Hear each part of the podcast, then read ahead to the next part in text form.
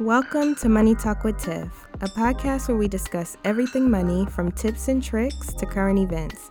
Follow me on my journey to become debt free and meet other cool people along the way. I am your host, Tiffany Grant. Now let's talk money.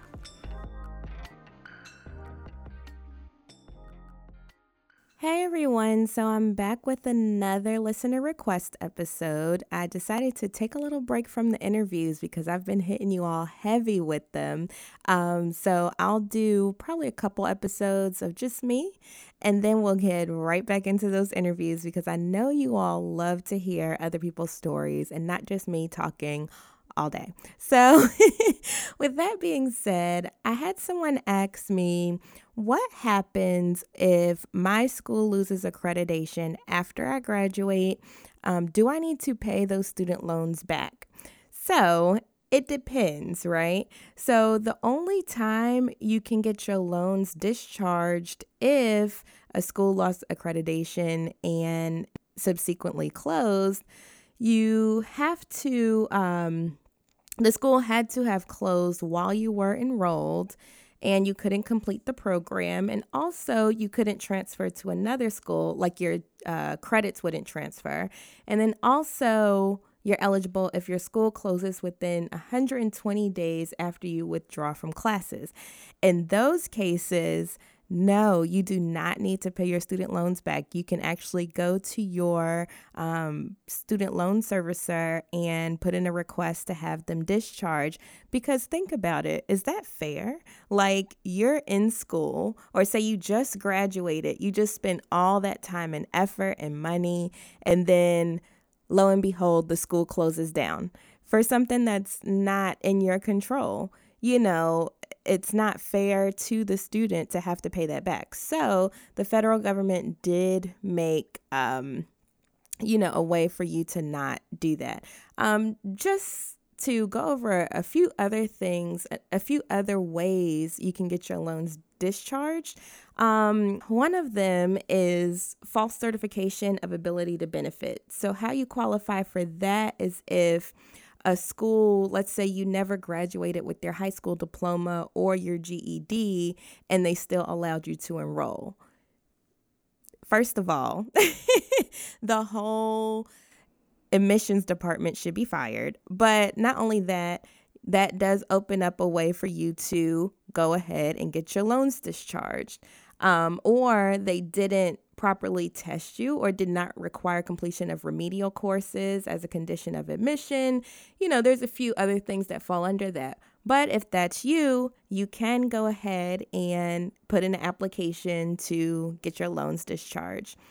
Um, another way is false certification um, as disqualifying status. So, what that means is when you were enrolling, you had a physical condition, medical condition, legal status, or legal condition that would legally bar employment in your field of study at the time that you your loan was originated. So that means that the school knew, the loan originator knew that you were not going to be successful in this at, because you had a legal reason or a medical condition or a physical condition where it just wasn't going to work and they still gave you the student loan. In that situation, you may be eligible for a discharge. Um, another one is false certification as a result of identity theft. So if somebody went to school um, using your name, using your social, things like that, if you can prove it, that's another reason why you can go ahead and qualify for a discharge.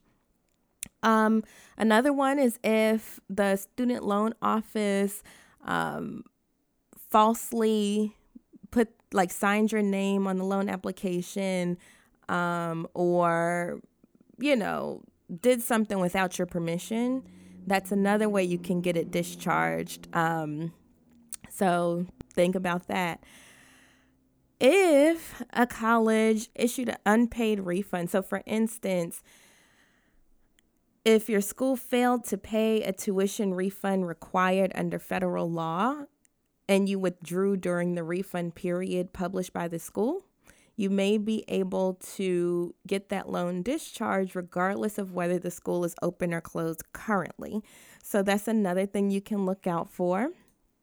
Um, if you are the spouse or um, a parent of someone who died or became severely permanently disabled during 9 11, that's another way that you can get your student loans discharged.